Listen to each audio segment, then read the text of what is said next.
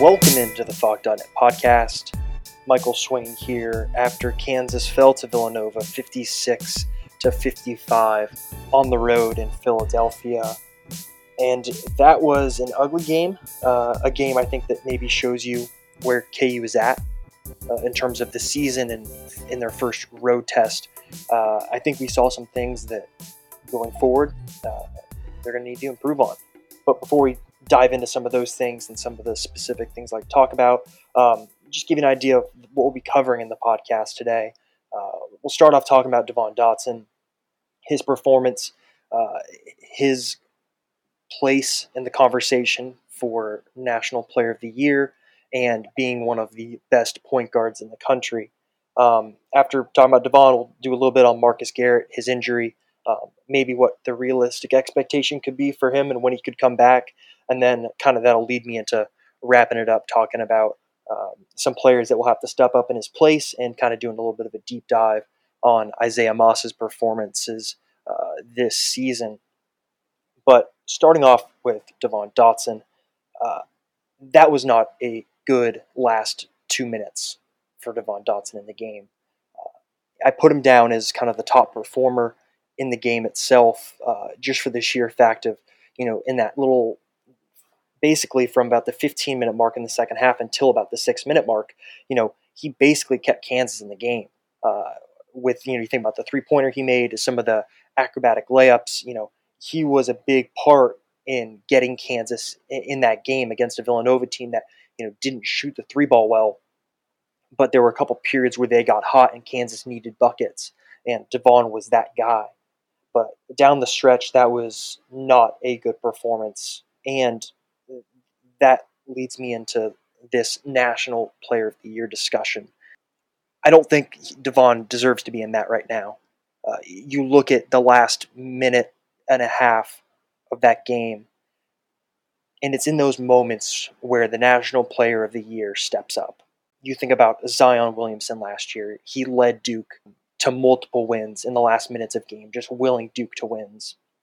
You think about Jalen Brunson the year before, Frank Mason the year before that those are guys that in the last few minutes of the game, they stepped up, they didn't shed the blame, and, they carried their teams to wins in tough environments, in tough situations, when their backs are against the wall. And that was not something that Devon did on Saturday.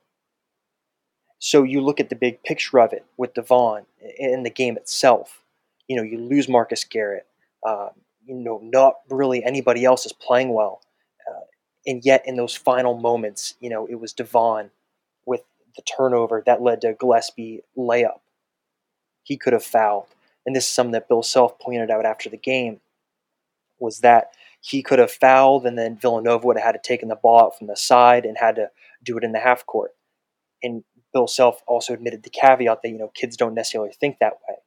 But if we are going to hold Devon Dotson to this national player of the year standard that, you know, statistically he matches up with some of the best players in the country, but some but in those final minutes of games, you've seen him uh, outside of that Dayton game where he took over in the last few minutes. You know, this is the first road test for Kansas, and this was an opportunity for Devon to show that hey, you know, I was not good on the road last year, but I am better now, uh, mentally stronger, uh, better as a leader, and he just didn't show that.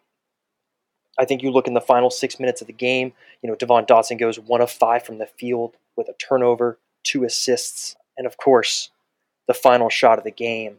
Uh, now, you can maybe get a little nitpicky. Uh, did he need to take, you know, a couple dribbles at the top of the key, or should he have just gotten it and, you know, drove? That could be nitpicking. Uh, but I think it is a little bit interesting that if you look at that shot itself, just purely as a shot, didn't that look like what Devonte Graham did against Texas Tech two seasons ago in 2018?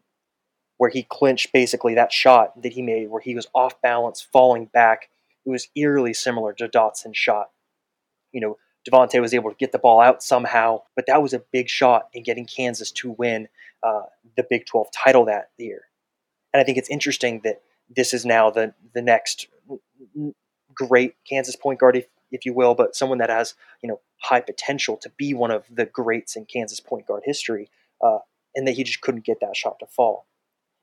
Now, in terms of you know for Kansas and Bill Self and the point guards that he has had, you know Devon does have some tough shoes to fill. Uh, Kansas fans, you know, and covering the team even you know for the three years that I have, uh, you know, you think back to Devonte Graham and Frank Mason even you know four years ago. Those are guys that took responsibility, and when things didn't go right, it wasn't oh this didn't happen, this didn't happen. It was I wasn't good enough, or I should have done better and Devon Dotson had the opportunity to do that after the game, and he didn't. They, they switched out Gillespie, the point guard, on I think a Tristan or a Foreman or somebody, and um, you know he I think he got by him a little bit, forced help, and we didn't get back to him on time. He, he made a tough shot. He said that someone got switched on to Tristan Enaruna, uh, which was true. It was Gillespie. Uh, he crossed over, uh, got maybe half a step on Enaruna, but if Gillespie drove to the rim and tried to shoot that, Enaruna would have had a really good chance of blocking that with his seven foot wingspan. So on that play, Devon Dotson kind of sinks in a little bit. Gillespie kicked it out to Samuels, and Dotson just was lackadaisical closing out. It was uh, something that you would not expect of that leader, of the point guard, of someone that is trying to take over a game to halfway close out if Devon Dotson just does a hard closeout and forces Samuel to take a dribble and instead to take a step inside the you know three point line, then all of a sudden instead of going up by one, Villanova ties the game. Kansas can then go and have the opportunity to play for the win, or if they miss, you know, you go to overtime and you get five more minutes. And we know how good Bill Self teams are in overtime. They frankly do not lose. So for Devon Dotson, I think if we were going to hold him, you know, to this high standard of being one of the great players in college basketball, one of the national players of the year candidates. You know, these are the moments where he's going to have to step up, and he didn't do that on Saturday. Now that did get me thinking uh, because he, you know, for the majority of the game, you know, er, especially in the first half, he wasn't really good. He turned it on for about that 10 minute stretch in the second half, and then really wasn't too good in the final six minutes. And that got me thinking that if it feels like in some of the big games this year, uh, you think about you know the the big teams Kansas has played this year. You know your Dukes, BYU, Dayton, um, Colorado, uh, those games. You know, and it, to me it felt like watching this. It's been like, man, has Devon actually been good in those games? Because uh, it doesn't feel like he's been at his best outside of that Dayton game. It doesn't feel like he's been at his best this season in some of those big moments. But then I went and looked at the numbers for it, and if you take those four games against Villanova, Colorado, Dayton, and I used BYU, just throwing out the Duke game, just being the first game of the season, uh, everything with that. And yet, in those four games against those four opponents, Devon's averaging 19 points on 49% shooting from the field.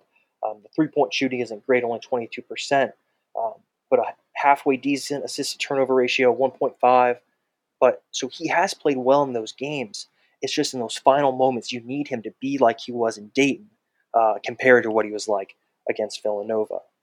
Now, going forward for Kansas, uh, especially for Devon, you know, he has talked about trying to be a better leader, and it's it's to me it's so interesting that he said um, twice during his interview this week with us on Thursday. He mentioned on two occasions that he feels like he's a better leader. Uh, he said it when he was asked about what the biggest growth has been in last season to this season he said, My leadership. I feel like I'm a better leader.